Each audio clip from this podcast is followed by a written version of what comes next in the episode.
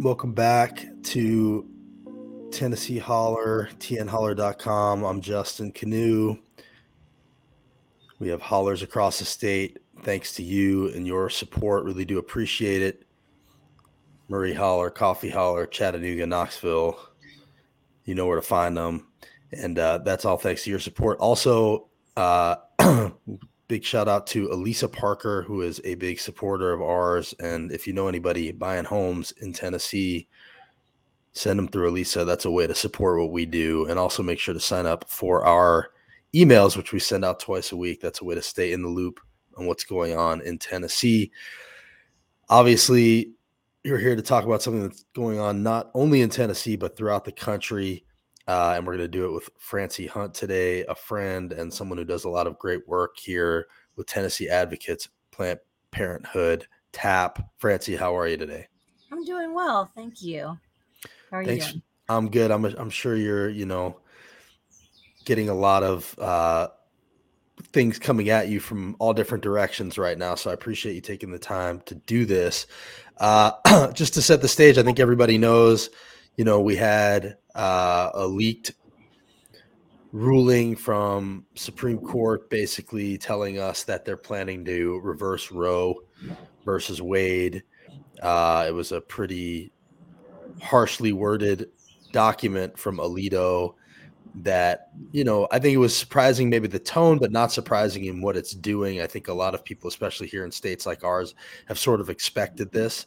Um, but the backlash was was strong yesterday we saw a lot of people turn out all throughout tennessee. Nashville showed up. Uh, we saw knoxville show up.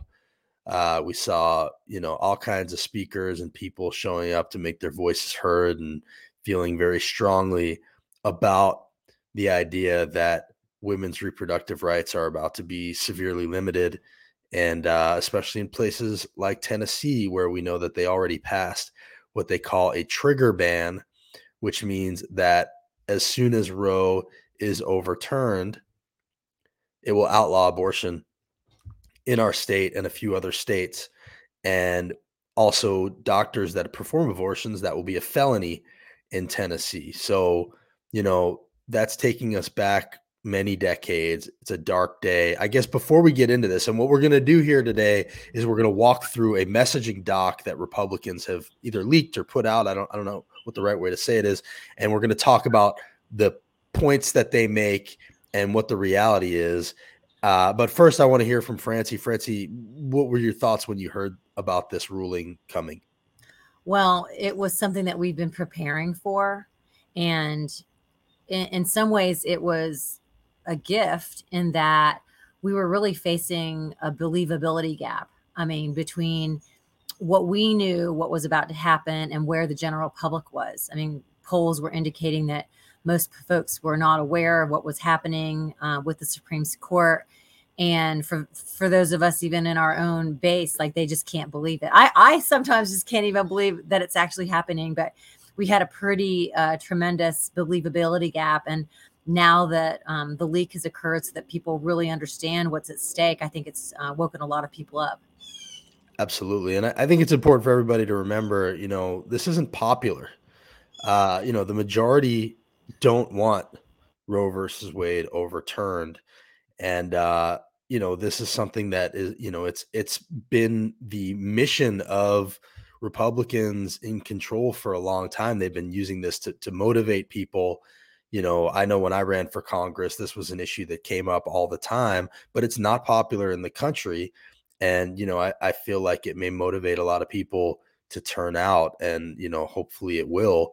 Uh, but, you know, they've they've been bragging about it. I mean, the Republican House caucus put out this it was today or yesterday just talking about how they already passed the trigger ban and then obviously there's this whole effort to distract from the issue of invading women's rights by focusing on the leak which marsha blackburn has done pointing out you know the leak as an issue we don't know who leaked this whether it was a you know someone inside that wanted to warn people or was it a conservative inside that wanted to, you know, scare anybody who's going to change their mind away. There's been all kinds of theories about where this came from. Nobody has the answer.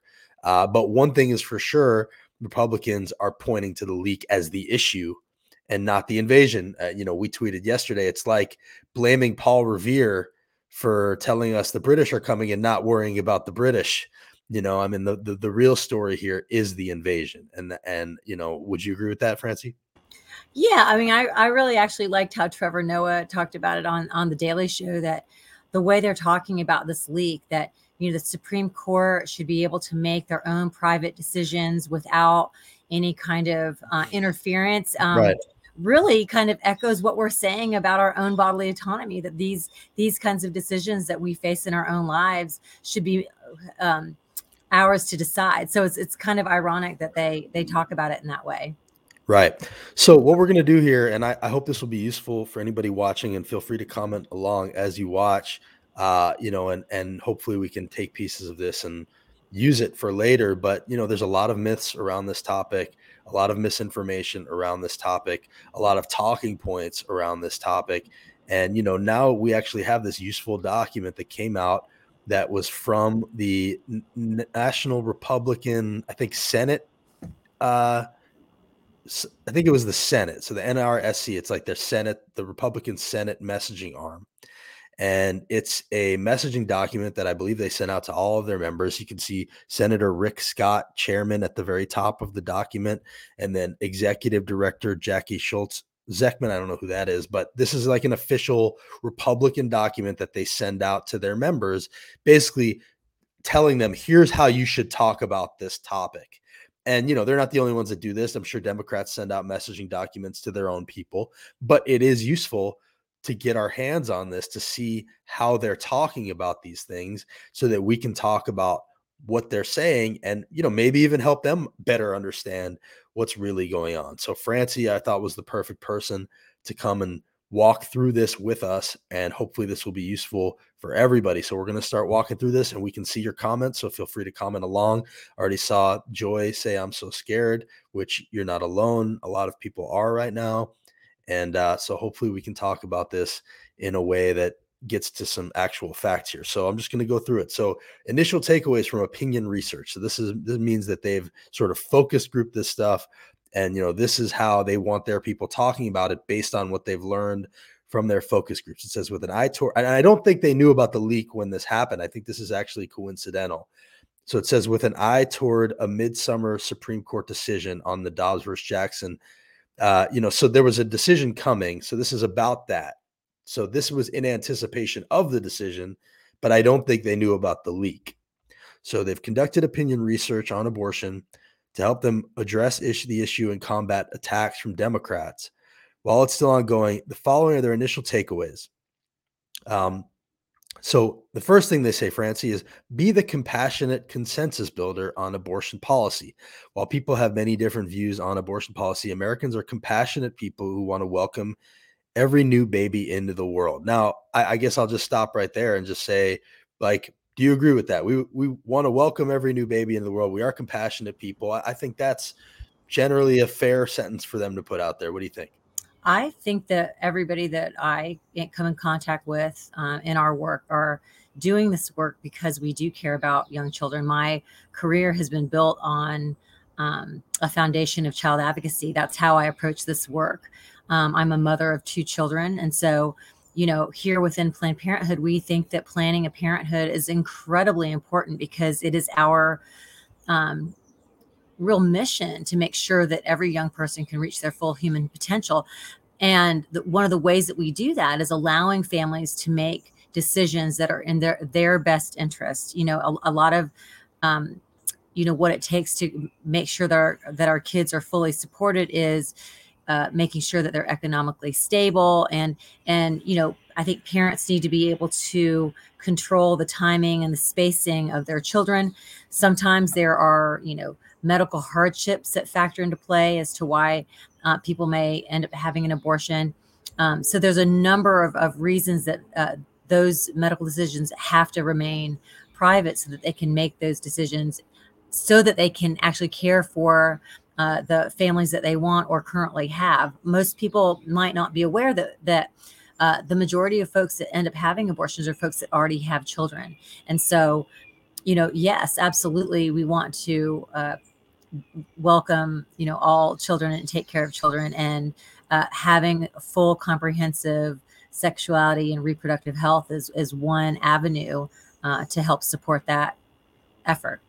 Right. And and you know i think it's also important to point out abortion services are not the only thing planned parenthood does. You know they they help women and prospective parents in in a lot of ways so, you know, yes, I think they would, you guys would agree with the compassionate aspect of that. And also, if compassion is your goal, you know, this should not, your pro life position should not be, or whatever you want to call it, would not be just about abortion. It should be about, you know, Medicaid expansion, taking care of the baby after the baby's born, you know, helping, making sure the parents have resources like a living wage, that kind of thing. So, you know, and if compassion is really what drives you, there are a lot of other ways to show that other than taking away women's bodily autonomy. Uh, so let's let's move on through this document. Uh, so most Americans agree that. So now they list four bullet points that most Americans agree on, and I want to know, Francie, if you agree that most Americans agree on this. Uh, do you agree that most Americans agree abortion should be avoided as much as possible? Do most Americans ag- agree on that? I, I mean, I think another way to look at that um, is most Americans would agree that we should um, have zero unintended pregnancies. I think that that would be a way for us to kind of address um, abortion from both sides. Is like focusing on the root which is how do we how do we prevent unintended pregnancies? And we know the answer to that. It's it's comprehensive sexuality education so that um, individuals can understand their own bodies, understand how to make the most healthy choices, um, how to uh, how to how to have uh, healthy relationships. All of those things are ways that um, you can uh, reduce the number of unintended pregnancies, and also access to birth control is another important aspect. And so. Um, right, and, and here in Tennessee, I, I think you're not even allowed to like they have an abstinence only policy in what they allow in education. They don't want teenagers talk to about sex, which means that leaves them without information, which leads to more unintended pregnancies, like you're talking about. Contraception is another one. You you heard Marsha recently talking about basically stripping the right to contraception, and I've heard people saying that that might be what the Supreme Court goes after next here. So, yeah, if what you want is abortion avoided as much as possible, you know, you need to look at it more holistically rather than just not letting women do it. You know, right. it has to be, you know, there are root causes to these things that, you know, they should be more supportive of, which is, I right. think, what you're saying. I mean, abortion is a medical procedure. So it'd be similar to saying, you know, we want to get rid of chemotherapy. Well, well, no, you want to get rid of cancer. Yeah. So right. let's let's talk about that. Right. Absolutely. Okay, so the next one it says states should have the flexibility to implement reasonable restrictions. So, you know, I think reasonable is doing a lot of work in that sentence. Obviously, we've seen here in Tennessee uh, some restrictions that are, you know, what I would call unreasonable and that are set to take place if Roe gets reversed. But what do you think about that sentence? States should have flexibility to implement reasonable restrictions. You know, I think that from our perspective, you know all of those decisions need to rest within that you know pregnant person and you know within their own faith and their doctor. Um, that that's where those the decision making power has has to lie and not within states so we wouldn't think that the state uh, ought to have a hand in any restrictions unless it relates to like you know real uh, medically accurate uh, reasons that you would have for any medical facility. So I, I, guess what I would ask there is like, right now the Supreme Court, like Roe, I think it's first trimester or something, right? When does when does Roe draw the line? Um, there's not a number. It's called viability, and so, and that's really what's at stake here is that even if they were to uphold the Mississippi ban at 15 weeks, it throws out the test of viability, which is when a fetus can survive outside the womb because the court was trying to decide you know at what point because it is it is a it is a philosophical uh, notion here like at what point does the fetus's rights supersede that of the pregnant person? Um, and they felt like viability was the right time when that when that fetus can survive outside of the the womb.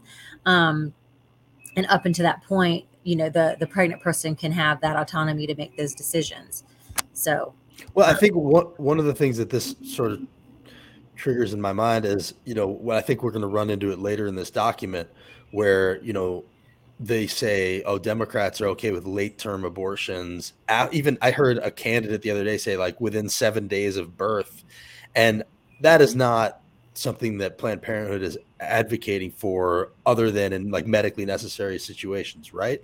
Or, I mean, know, they're almost always medically necessary. I, I can't right. even. I've never, in my own experience, and I challenge anybody else to bring this up. One has has anybody known as you know someone with with a, a pregnancy later in term that had an abortion, and what they'll tell you, it, you know, those those folks is that it's oftentimes families that um, you know already have their nurseries painted they've had their baby showers they're looking forward to having baby and then and then they get very bad news um, and and that's really scary. I mean there was a story of um, you know actually got not so many stories i hear all the time of folks that have had to end up leaving the state because they can't access the care here. And it's and it's traumatizing. So in, in, in you know in a situation where it's already a heartbreaking situation now they've got to deal with all of these other restrictions because again like people who are far removed shouldn't have a say in an individual family's uh, process healthcare process.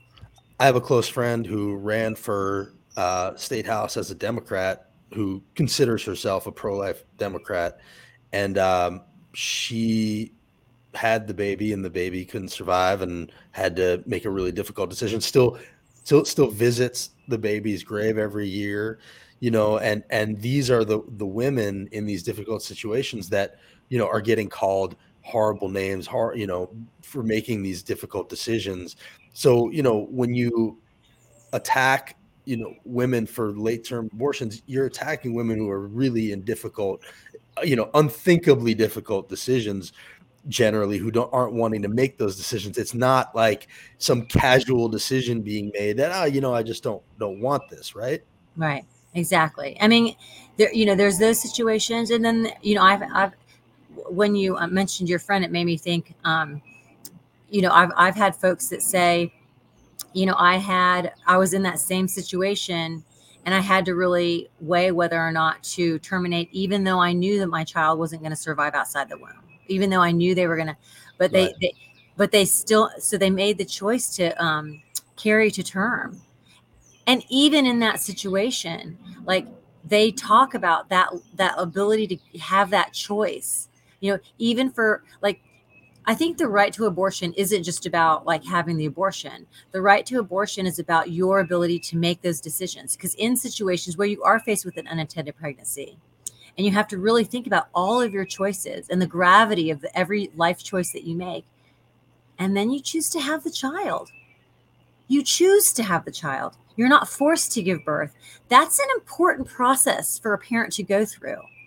And so that's really what's being stripped away is that, you know, you're not offering, you're not allowing that individual that true capacity over their own life direction and fate. You're forcing them to give birth. And that's a very different nature of what we're talking about or what we want in society. That makes a lot of sense. That's not compassionate, actually. actually. Right. It's not compassionate to force, you know, force women not to have that decision to make, young girls, you know, not to have that decision to make. Absolutely. That is the opposite of compassion. And actually, there was a uh, woman at a protest yesterday in Nashville, and the WSMV coverage showed, you know, her story and then a guy right after. And her story was like, you know, her, her child wasn't going to live and she had to make a really difficult decision. And, you know, she, she can't imagine the state taking that decision away from her and then it cuts to a guy you know a young guy who's just like calls it a talking point you know and hasn't been through that at all It hasn't you know so you just have the one hand lived experience and on the other hand a head full of you know uh um not, not unfeelingness, but just, but just it's there's an not no sympathy, right? There's an abstractness there. I mean, it's honestly, it's kind of like abortion's kind of like parenting in the sense that you really don't know what it's like until you're doing it Like right. everybody has a theory about the way to do it, but unless you're in that situation having to live the life of a parent, like you really don't know. And so we just right. can't we you know, we can't walk in each other's shoes. We can only support each other to make the best decisions for their own lives. Right. Okay. So moving on. Thank you for for that. Uh, number three bullet point under be the compassionate consensus builder on abortion policy. They say most Americans agree that we should do all we can to encourage more adoptions and fewer abortions. So again, I think that's sort of tied to the first point that it should be avoided, but it's the ways in which abortions are avoided and the other things that we can do to look at the issue holistically. So I'm not even going to make you expound on that unless you want to, but it seems like kind of similar to the first point. I mean, it's all again back to it, it kind of harkens to some sort of reproductive coercion. You know, when you're kind of forcing people or trying to move them in the direction of adoption, which you know I'm adopted. There's nothing wrong with adoption. I think it's a beautiful uh, thing, you know. Um, but I, I, again, it has to rest within the family. I think there's a lot of unintended consequences when you start moving in that direction as it relates to human trafficking and things like that. You know, when you look at you know upwards of what thousands and thousands of forced births or people that will have to flee the state um, as abortion gets banned here in Tennessee uh, you know, I think that Republicans are going to be the dog that caught the bus in a lot. Yeah. Because they're going to have to figure out how are you going to support all of these new young parents that aren't equipped or, or aren't willing or don't want to be parents. You know, we know that, um, you know, being a wanted child is is a healthy indicator. Like in, you know, there's uh, ACE, adverse childhood experiences, yep. which is a a, way that people kind of um, measure a child uh, risk factors for children. And uh, being a wanted child is, is you know an unwanted child or unintended pregnancy is one of those indicators. And while i think there you know there are lots of examples of folks that were whoopsies babies you know uh, and they're loved and it's wonderful uh, we also have to contend with the reality that there also can be a dangerous aspect to that. And we can safely say that it's not going to reduce child abuse. So we, you know, I think the state's going to have to figure that out. Um, have to figure out, you know, how to already ramp up and support an, an already um, very, uh, uh, what's the word, challenged uh, foster care system, um, exhausted child care, uh, foster care system. You know, we, you know, if if they truly, you know, and I'm this is a public challenge, y'all. I am publicly challenging the Republicans, conservatives. I am right now challenging. I'm looking in the eye of, of you know people who identify as pro-life. Join us and let's fight for uh, paid parental leave like if we're going to take care of young people like let's move that energy from pre-birth to like let's focus on the children that are around us right now. And we have the power to do that. We there's no reason that we can't have the the most excellent first class education system in the country but we're not. You know why? You know we can do that. Um right if you're there's if, no reason if, for us to have all these children in foster care. There, there's not. Right there's no really explanation for you know why your compassion quote unquote in for this issue stops after birth mm-hmm. you know? So there are a lot of other things to push for and i think you're right to call for that for them yeah. to join join in that paid leave fight join in the living wage fight join in the you know paid family sick leave? I mean my goodness why not? What's the yeah. harm in that? Right. Uh, okay so moving on uh, we should care for and support pregnant women in difficult circumstances. I don't think anybody would disagree with that. I do think that most Americans agree to that. I, I, would you have any caveats there, or you know, it's just another sentence that yeah, you know, we've already talked about that. I think. All right, so the next section. So that was consensus. That was what most Americans agree on.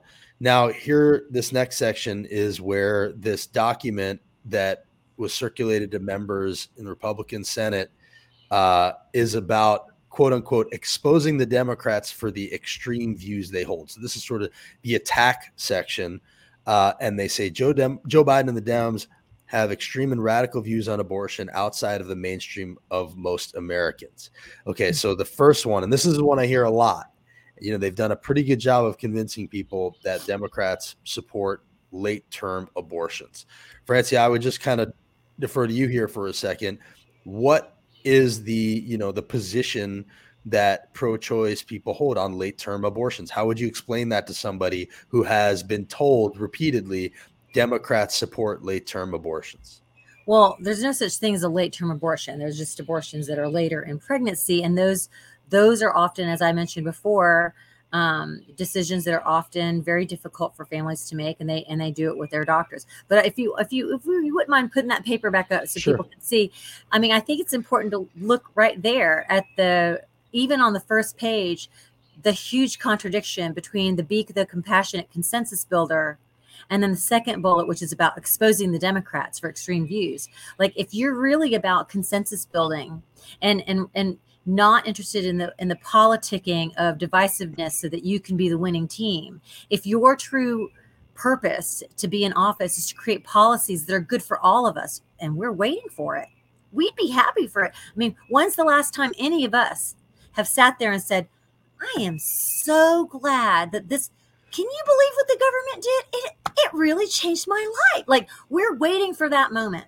So stop with the bickering and and get on with the policy making. And so this stuff, you could see all the bullet points is a bunch of BS because they're they're trying to find a way to just pick at um, their colleagues, you know, so that they can be the winning team. And and that's not, I'm I'm really not interested in that. Right.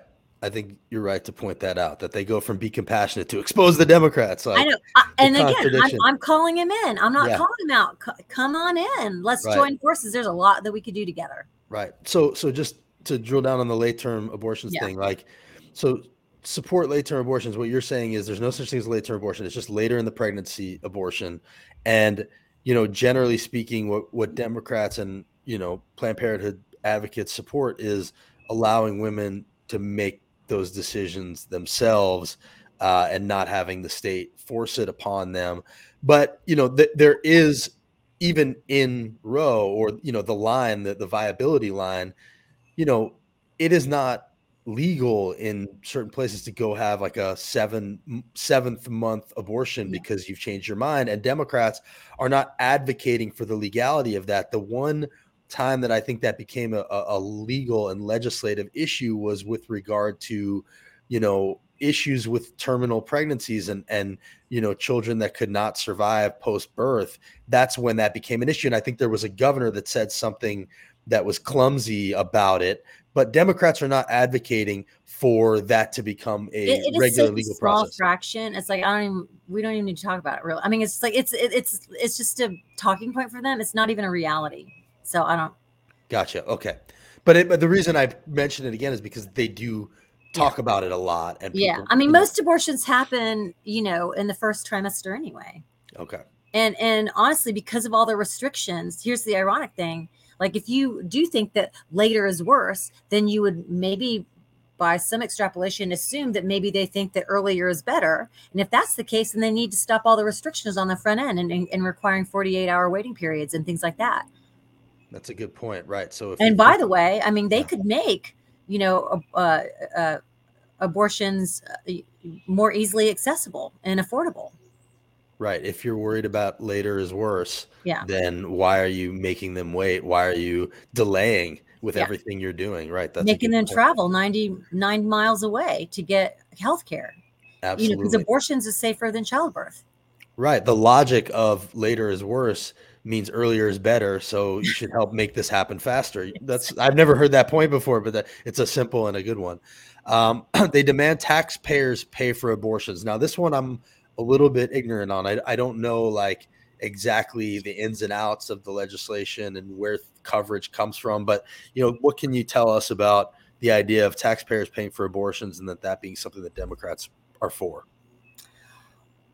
Well, I don't. I mean, I the only thing I can think of is that there because right now there are no taxpayer funded abortions. I mean, so again, that's kind of a a red herring. Is that the phrase? Like it it they keep bringing up fake problems. I, you know, that's that's one thing. But you know, in the grand scheme of things, I also think I also hold them. You know, on one hand, that's not happening, and on the other hand, I wouldn't have a problem with it happening. And why? Because healthcare. Abortion is healthcare, and yeah. so why wouldn't we have any kind of healthcare available for people in need? So what what they're saying is that you know you're you're making us pay for things we don't believe in. But if things are are legal, then you know why shouldn't it be covered under, for instance, Medicaid, Medicare, that kind of thing, right? Is that what right. they're talking about with taxpayer funded abortions? That like Medicaid covers that health care? Right. Okay. All right, so that one, you know, which it does not currently, and I just uh, want to underline that because people get so confused and they think, oh, you know, we'll we'll I'll be talking to folks and they're like, I don't think that my taxpayers should, you know, pay for abortions, and it's like they're not. It's not. not. It's not happening. Okay, that's that's that. Uh, abortion. They want abortions to be on demand and oppose any and all reasonable restrictions, such as prohibiting abortion for gender selection reasons or even limiting abortion to the first trimester. So they're saying Democrats are against prohibiting abortion for gen- like like people are having abortion because they want a boy instead of a girl. I mean, this that's yeah. some pretty far out there stuff. I've never heard that at all. Right, right.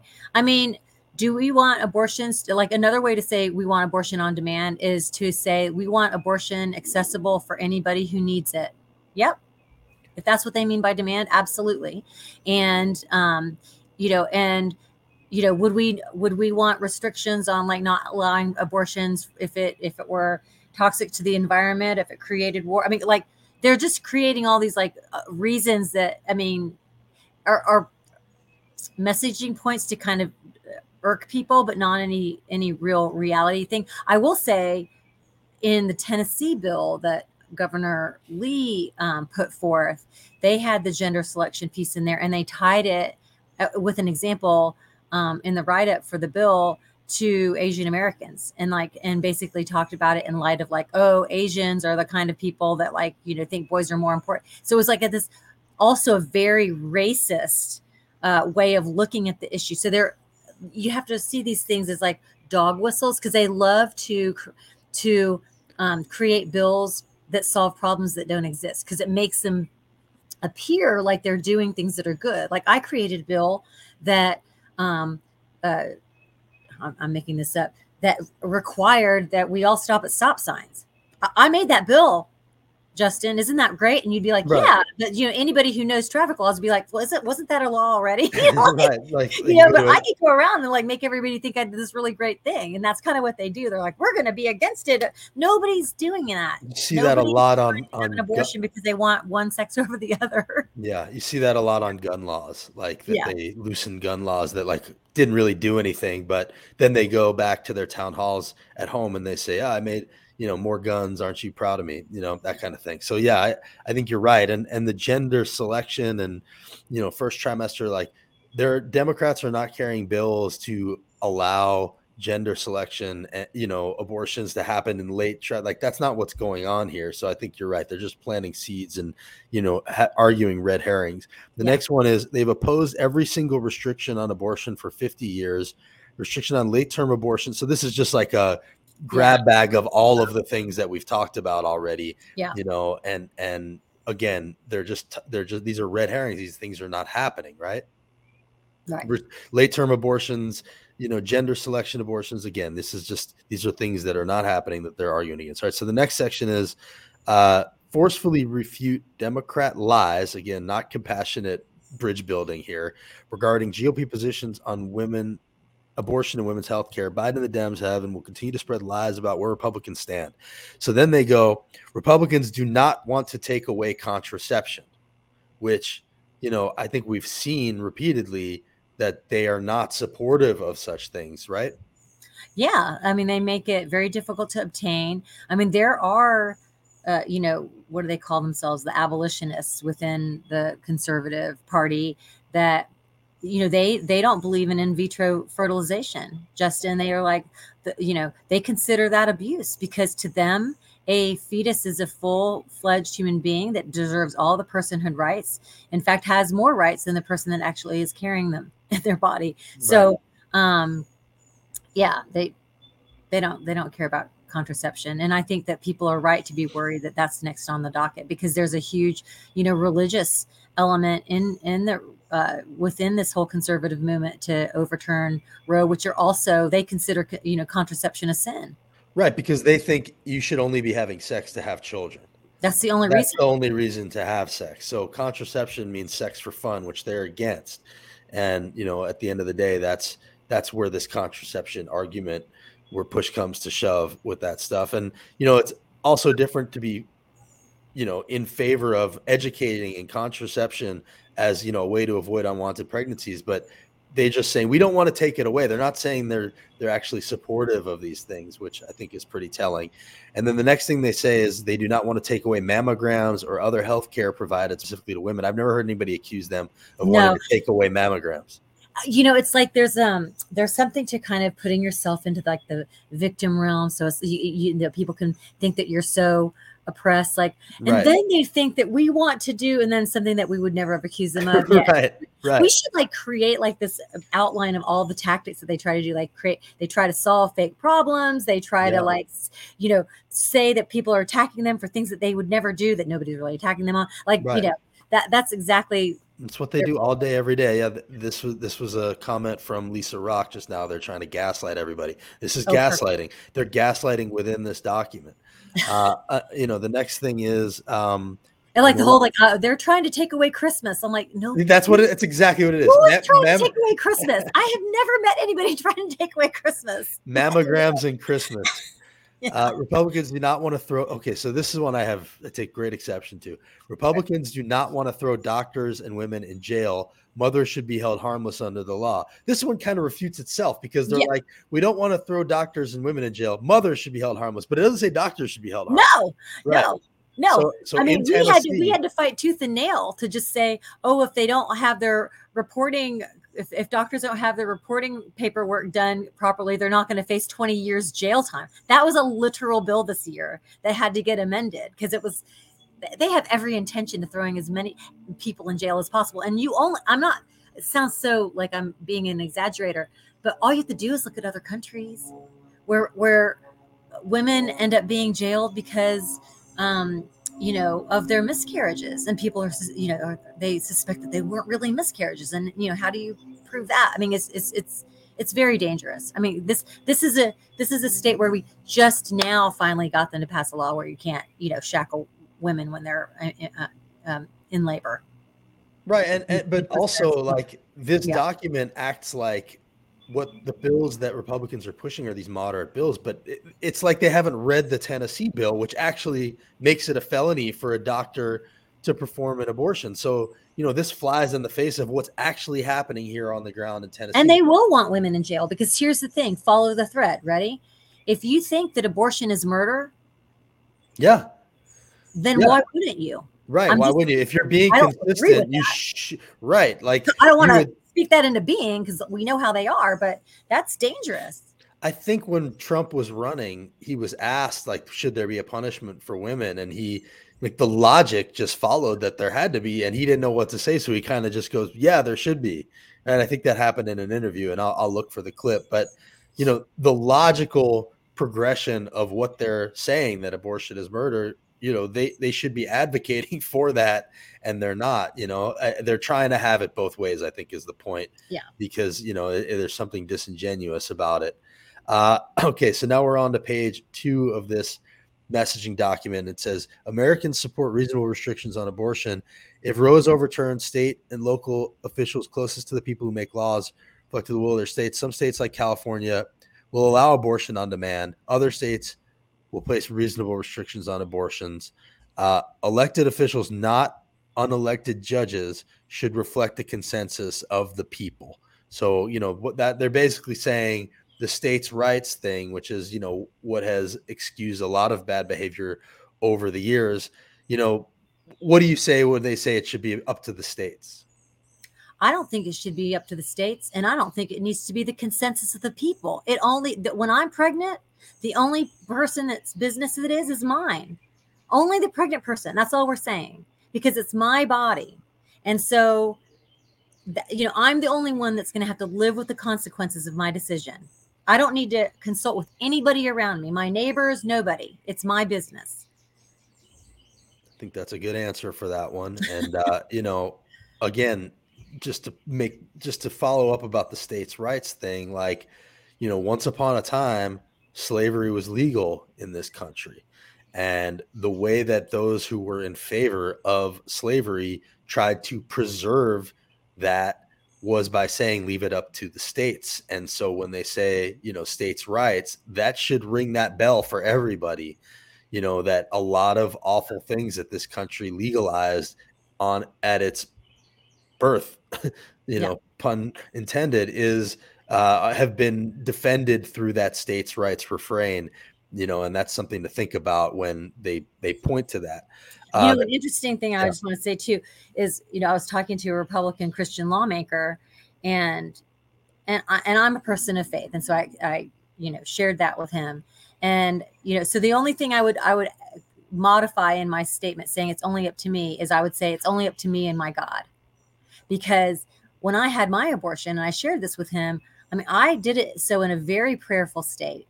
I mean, all, that's all I cared about was what was right with God, and and and it was very clear to me that my prayer was answered and i knew that i was going to be loved no matter what and what my choice was going to be. And that was the answer. And so when i shared that with him i said so when you're passing these laws you're essentially kind of interfering with not only my relationship but also the will of what god has you know in store of course god's always going to get what what you know like if we're talking in god terms like it's going to always um, be what it needs to be but um anyway, I think I think there's a a religious piece to look at as well, where there's interference in someone's uh, own faith when they when the state steps in. That makes sense. Um, okay, so next bullet is science has progressed since Roe v. Wade. Today we know, and I'll list these three things: unborn babies can feel pain early. After six weeks, we hear their heartbeat. Modern sonograms show unborn babies smiling, yawning, and sucking their thumbs. What are, what are your responses to those? I know that you know that imagery has been pretty powerful in them making their point with the people who agree with them. You know, we've seen Marsha Blackburn bring that kind of thing onto the floor before. So, you know, w- what do you say when you talk to people about those talking points? I'm sure they get yelled at you at entrances to the clinics all the time. Yeah. I mean, I can imagine that some people might say, you know, uh, from a purely scientific perspective, that we don't know if they can really feel pain or, that sort of as a mom who was thrilled to see the ultrasound you know i you know i i can see that um i get i got excited about seeing my baby suck their thumb and you know understanding that there's this life inside my body so i you know i don't have it is true we can see that that doesn't change my opinion of who decides it just reinforces who gets to decide and now we have more information. Gotcha. Okay. And uh and and what they're saying there is, you know, again, I, I don't I thought I don't think that's settled science. A lot of that stuff, and and what, like, for instance, what a heartbeat means, and you know, all of those things. Like, there's a lot of you know other science, and and you know, right? To say it's an electrical impulse, and exactly and, and that kind be. of thing. I'm not here to argue that. I I don't you know I'm not a scientist, and that and I think there's legitimacy to that. Right. But all I all I see is that regardless, it doesn't matter to me. I mean, no matter how you slice it, you could see it. Some people see it truly as a clump of cells. And then there are a lot of folks, myself included, that I don't. And yet I still am pro choice. I still think that that power needs to rest within me. Restricting late term abortions is a reasonable consensus position. Biden and the Democrats reject both reason and consensus on this issue. Like they keep harping on this late term abortions thing. And, you know, late term abortions are are restricted. Like legally they are restricted, right? Like I I don't understand how they can say that when nobody's advocating for changing that law and they already are restricted to only I think life of the mother and you know and and you know if the baby's terminal like what am I missing there? Yeah, I don't know. I don't know what they're talking about. because th- because they they genuinely they they harp on that a lot because it's a powerful point. Because what they're essentially saying is, you know, they're trying to create this. It's almost like with the welfare queen image with welfare, like they're trying to create this image of a mother who's just decided at the last minute, I don't feel like having a, a baby, and now I'm just going to have this, uh, uh, you know, this uh, performed, and that's you know, Democrats are cool with that, but that's not the law. And the Democrats are not trying to change that so that is the law. Am I wrong? Yeah. I mean, I, I think that there's nothing that needs to be changed. So, the, I mean, Right. Okay. I would love to see the Democrats uh, pass something at the federal level that protects our rights. Would love to see that happen. Right, and that and that's I think what people are advocating for, but that's to enshrine existing law.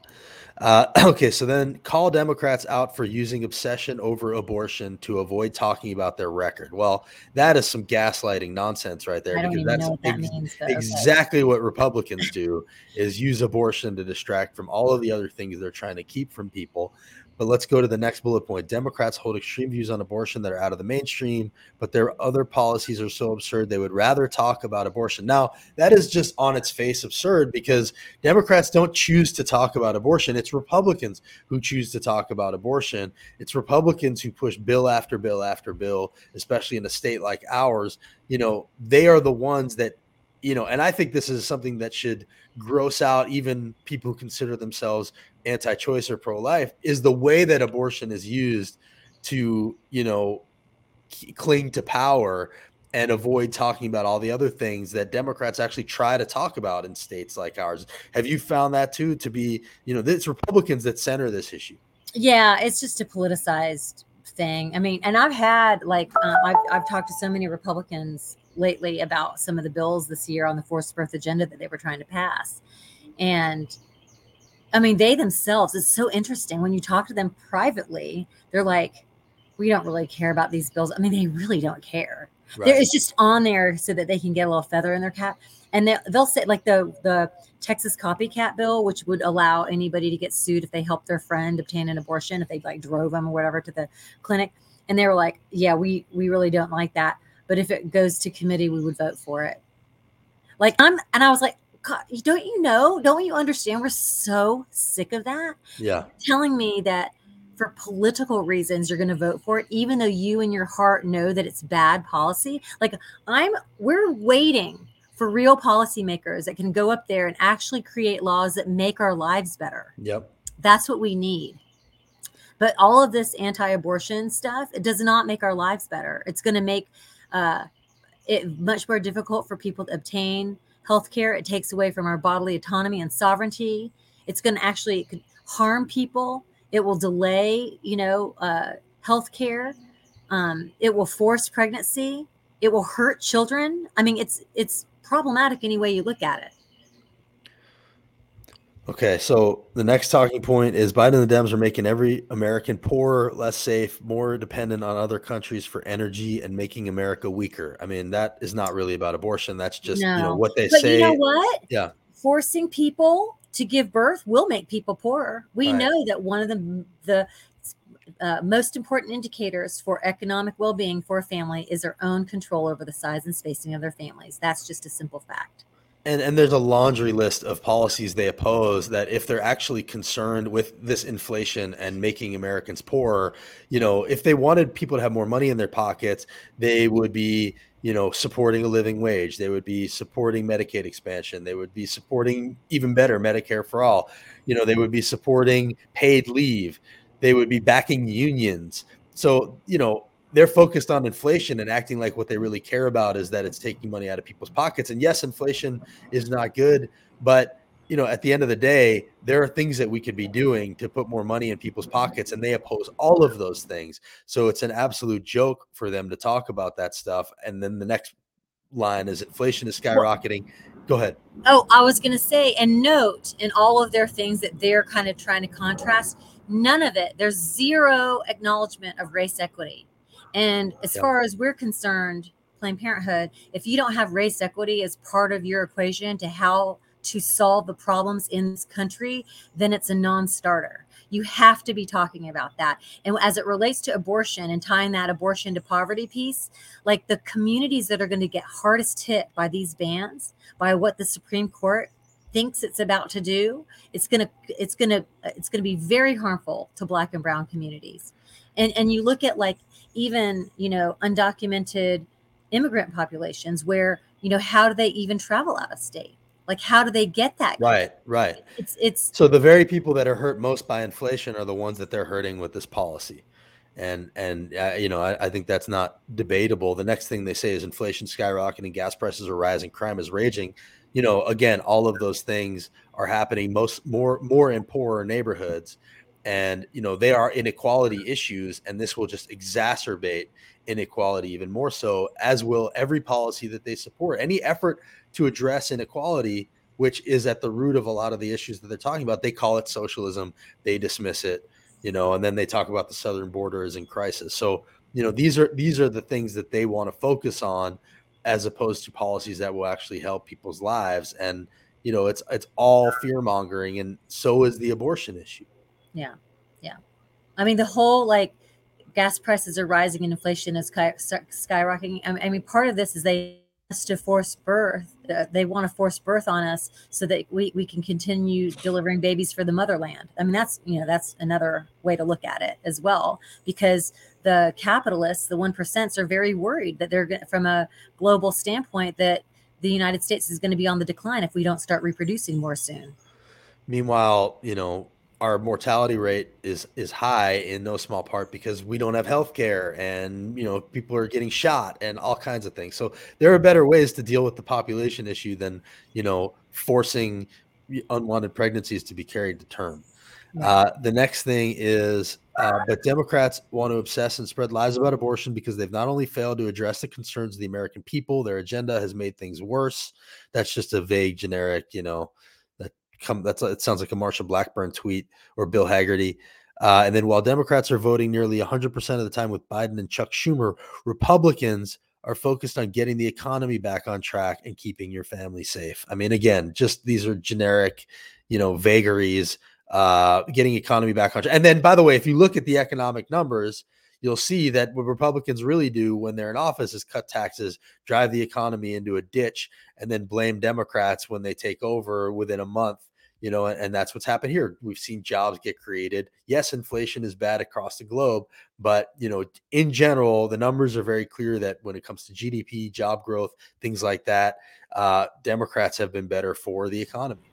See, and I want to call BS on that. In that, you know, it, like the end goal isn't around like getting the economy back. I mean, I think we're interested in thinking about things in a completely different way. Like I don't, sure. I don't really walk around and people are like, I just like the economy to be stronger. I just feel like the stock is not strong enough. Like no, nobody talks about that. You know, like we just want to know our families are safe. And I think we want a whole new way of organizing ourselves and, and, because all of the things that we find challenging or hard in our lives are actually solvable I mean, this is a moment in history where we have the most technology, strong intelligentsia. I mean, an incredible creative force. I mean, just the, the amount of music and art and you know talent on all different i mean how many so you know streaming channels we have like this is a moment of history where our imagination we're only limited by our imagination and we have a strong and it's like we've got to have the material conditions to match that imagination and we can actually make we have the capacity to make this world wholly better for everyone. But there's like again like in that eh, eh, you know on that page one where you saw that contradiction between like we're the compassionate ones but then we want and we want to bring everybody together but really we're trying to divide people. Like if we could just truly do the first thing and not the latter thing i think yeah. we get a lot farther.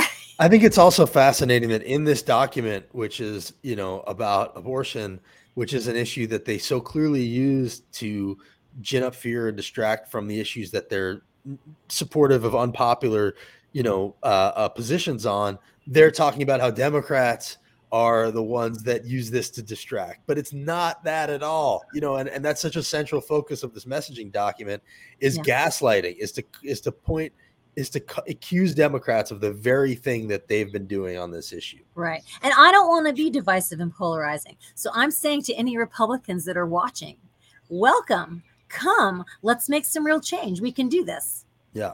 You know. And then it says finally, the coming days will feature a slew of Democrats, angry, strident, rigid science deniers on the issue of abortion. So they know they're about to piss a lot of people off. You know, this this wasn't about the leak. This was knowing that the Supreme Court decision was coming and that the justices they sent there to reverse Roe were going to do the thing they sent them there to do. And therefore, a lot of people are going to be angry because it's not popular. They say Republicans must be the opposite, demonstrating compassion and kindness toward all people, mother and child, born and unborn. Francie, how would you like to address that? It's kind of funny they call us the science deniers on abortion, but then they're the science deniers on climate change. like, right, right. Again, gaslighting. It's and, so and and this is it's not compassionate toward you know women to force them to carry to term no. especially after circumstances of rape so you know just saying compassion and kindness on a document repeatedly doesn't make it so that that you know you, words are cheap yeah i think that if they were to go into a uh, their own hearts and kind of evaluate what's behind this it's probably just a lot of ego tripping that's what I'm sensing. It's not really around compassion. I think they're, I, I'm, I'm sensing from this document that compassion is just a buzzword for them. Absolutely. And then, you know, this one, I have to choke down to read it because it's so in opposition to what they actually do on a daily basis. One of the greatest and most unique things about America is the way we strive to take care of the least of these. I mean, they don't do any support anything that takes care of the least of these in this country. If anything, they they ostracize and demonize the least of these who need our services that we provide as a country. And then they say the way we value the defense of the defenseless, desire to protect the weakest members, the sick, the poor, and the elderly, unborn deserve protection too. Well, they they certainly don't support any the, the issue the, the policies that take care of the sick, the poor, and the elderly. You know, we've seen them come after Medicare and Medicaid and Social Security. We've seen them refuse to expand Medicaid. We've seen them go after SNAP. We saw them cut unemployment benefits this past session. You know, I wish that they actually cared about what they pretend to care about there. You know, it's so interesting. I was meeting with um, Glen Casada recently with one of our supporters who lives in uh, Williamson County, and and she shared this really hard story about she you know grew up in the church and i think it was like the youth pastor that had sexually molested her and several young people in their youth group and it was traumatizing. And she had talked about like that if she had not had an abortion like she probably would have wanted to kill herself. I mean was, she was that depressed about it obviously that you know she was um, assaulted by really an elder in the church that you you would want to like church is one of those places that you know you have to have trust. Like that that's kind of what makes it a holy space. And so um you know she she shared that. And uh you know and casada was in his demeanor very kind and open and appreciated that we were there and we felt that he was listening. And and i kind of felt like okay well maybe, maybe there's an opening. And i said well i'm glad that you are relating to her because you know every every anti-abortion piece of legislation that has been out there often there have been amendments that we've tried to add where there was at least exception to rape or incest. And you always you all you the royal you always shoot it down. Would you be willing to next time that comes around at least create an amendment where you make these exceptions? And he really he was like well you know i I, you know, I don't, I, you know, I, I think that's an important thing to consider. And, you know, you know, but he wasn't um, answering. And I was like, finally, I was like, no, I, I actually, this is a, this isn't a rhetorical question. Will you do that? And, and essentially the answer was no. But, you know, I think that's an example of where it's one thing to say something and it's another thing to actually do things that do things that help people. And that it was in that moment where it's like that story coupled with the other kind of story that I shared earlier, where, um, you know, there was a disconnect between like child abuse and the and and and social services to the kind of uh, anti-abortion legislation that there there's there's this huge disconnect, and I think there's going to be a reckoning soon. You know, and you know maybe that's the gift of you know the demise of Roe is that it's going to really test the compassion of this party to see if like because they're not going to be able to hide behind the politics of abortion anymore because they won. I was like, congratulations, you won. But right. now you're going to have to contend with the aftermath, and we're going to all watch. We're going to see what's going to happen. Right, the dog that caught the car. I think a lot of people are talking about that these days. Yeah. Oh, by the way, you mentioned Casada, so let me just briefly take a minute to let people know that he lost his county clerk race badly to Jeff Whitby, and Casada has officially been canceled for good and uh, I am not shedding any tears about that. All right, that's a side note, personal personal side note. uh, okay, so we we're down at the bottom of the second page here. Uh, it says the Democrat position is extreme and strident. Our position should be based in compassion and reason. We've dealt with that. you know, obviously gaslighting.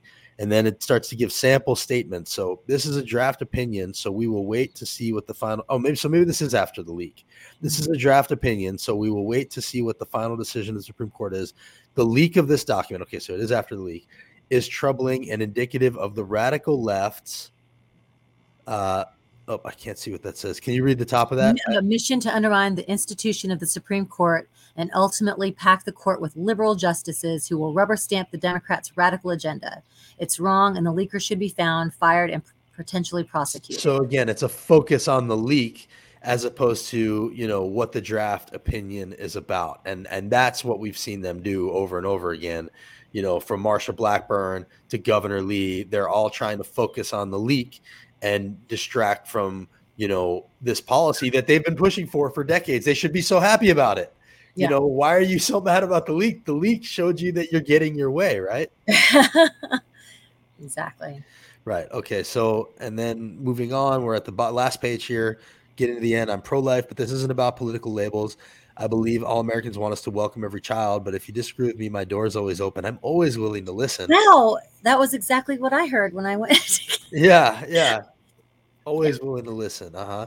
Science makes it very clear unborn babies are human beings. They feel pain, suck their thumbs, have a heartbeat. Every abortion is a tragedy. I believe we must make it easier for women in difficult circumstances to choose adoption instead of abortion. That means they need assistance. We should help them protect these babies. What do, what do you think when you hear that? I think that they haven't talked to women who or anybody who's had an abortion. Right. And they also, that's something that happens a lot. You know, they pass these anti trans laws without talking to trans people, anti LGBT laws without talking to LGBT people. You know, they, they don't talk to the people that these bills impact. Their goal is to win and to have power rather than doing what actually helps people. That's important to be, note.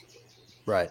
Yeah. Right. I think that's that's and and you know preserve minority control, which you know they are in the minority on this and a lot of things, and minority power is you know minority rule is what they they their guiding principle. Uh, and then some sample language for an ad. You know, Sarah Republican here. You know me. I'm the person John Democrat attacks. Problem he doesn't seem to care about the truth. I'm not in favor of putting women or doctors in jail, even though in Tennessee that's exactly what they're trying to do. I'd never take away anyone's contraception or health care, even though we know that's not true. That's a typical BS. So they're they're they're basically telling us the things that we see with our own eyes are not real. Mm-hmm. I mean, I have talked to so many Republican women actually that like, you know, uh, they're like they vote Republican and they just didn't think that they would ever get rid of Roe you know, they were they were voting Republican for other reasons, but they were like they are not going to get rid of Roe, and right. so it's it's kind of interesting that. Well, on that note, let me ask you this: Do you yeah. think because you know when Senator uh, Susan Collins and Murkowski have been saying how shocked they are that all this is happening, you know, my feeling is that they're just basically calling their constituents stupid you know, it's like, how can you possibly expect us to believe that you didn't know this was coming? But you're saying you're talking Republicans who also kind of didn't think this would happen. So with Murkowski and Collins, do you believe that they didn't really see this coming? They created it. They made it happen. They're accountable for it. Yeah. But do you believe they didn't see it coming? No. Okay, me either. I absolutely do not believe no. that at all. I mean, it seems. I think know, they have to say that because they know that they're in, in turf that people well, but everybody's in turf where people believe that um, individual choice needs to be made by that pregnant person. Everybody thinks that. Most people think that. So they have to, of course, they have to say that to save their skin. Right. All right. Well, the rest of it is just the ad. I'm going to let you go here, but you know, I guess my my last question for you, Francie, and thanks for doing this for us. Um, what what would you say to Democrats right now that are in office and and running for office? you know what what can they actually do right now you know to impact this? And you know what would you like to see happen going forward from people that you know are on the pro-choice side of things? Um, to democrats at least electeds or soon to be electeds they need to fight hard for reproductive rights because part of this is because it's been stigmatized and democrats want to play it safe um, you know, and honestly, I'm impatient because, you know, even with Democrats in power at the federal level, the fact that they can't uh, protect our uh, right at a federal level is unconscionable. They, they need to do it. Um, number one. The other thing I, I, I guess an important point to to end with, because I, you know, I don't want it to, I don't want to be cynical about where we are, you know, and um, I I think it's important to remember that the Supreme Court didn't grant us abortion because they were enlightened in any way. They they did it um, because there were there had been a strong movement, you know, over decades, and um, and so the the government and even the Supreme Court aren't aren't the entities actually in our daily lives that grant us any kind of freedom or or happiness. Those are the things that we in community create for ourselves, and so we'll continue to do what we do. We'll continue to organize. We'll continue to build community. We'll be continuing to help people use their voice so that elected officials can be held accountable to those needs. That's ultimately what needs to happen within you know a healthy democracy and so we're working on that and i'll end with some next steps um, on may 14th um, it's going to be a national day of action so stay tuned you can you can follow us on any of our channels just look up tennessee advocates for planned parenthood or planned parenthood tennessee is that a weekend it is a Saturday, yeah. Okay. And we already have uh, events scheduled in each of those areas, but we're going to even make it bigger because we, you know, we uh, realize now that there's a moment that we have, and I invite everybody watching to to support this to actually influence the Supreme Court. So we need to um, mobilize as heavily as possible between now and, and decision day, which we anticipate will be at the end of June. So, but May 14th is kind of a a peak day to, to mark that on your calendars and, and uh, stand to the ready to take action. Um, and then I next Tuesday, I believe, if you want to look up Healthy and Free Tennessee, you can get on their email list. They're doing a training on self-managed abortions. Um, I think we just need to be all uh, very well aware of how um, how that uh, works. Um, I would also encourage folks to invest in your local abortion fund. Um, in East Tennessee, I'll just highlight them um, the Mountain Access Brigade, and folks can give to that. There's also Sister Reach in uh, West Tennessee has um, uh, an abortion fund, and those will be used to help patients access health care. Um,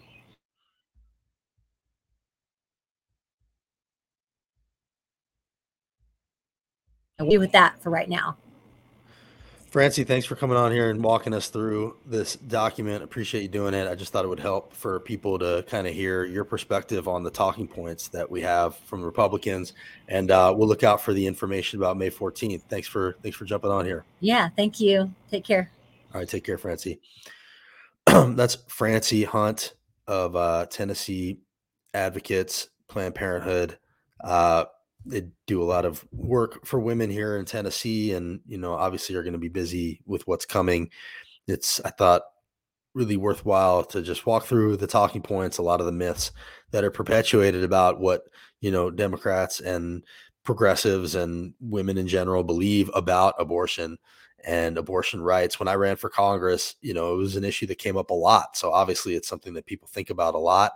And you know, I I think that people who are anti-choice are, you know, in a lot of cases genuinely believe where they're coming from. So, you know, but maybe this is helpful to some of you to hear what people who actually do this work every day actually think and actually believe as opposed to what you get told they believe, which is a lot of times a very different thing. Um, Gapper, I see you asking if nobody's concerned about the leak itself. I mean, look, we can talk about the leak, but at the end of the day, the issue of what the decision is going to be is a much bigger issue. And I'd encourage you to please understand that the people who are trying to get you to focus on the leak want to distract you from the decision itself because it's not popular, because most people don't want to see Roe get overturned. So, you know, and by the way, we don't know who leaked. So it's very possible that the leak is coming from the very people who support this decision because they want to make it about that. So you don't have all the answers. And sure, should we get to the bottom of it and get to the truth and, you know, figure out how that happened and if that was a law broken, then should the per lawbreaker get punished? Sure. But there's a lot we don't know about where that came from, what law was actually broken. So, you know, instead let's focus on the things we do know, which we do know that 50 years of precedent is about to get thrown out, that women's rights are about to be stripped from them that it's going to fall mostly on low income women, in Tennessee and places like this where we already have a trigger ban in place and it's not popular and it's going to upset a lot of people and hurt a lot of people and it's a big step in the wrong direction and it shows how politicized the Supreme Court has become. And those to me are bigger issues than the leak. You can care about the leak, but if you don't care about those other issues, you're kind of telling on yourself. So that's kind of where I'm coming from here.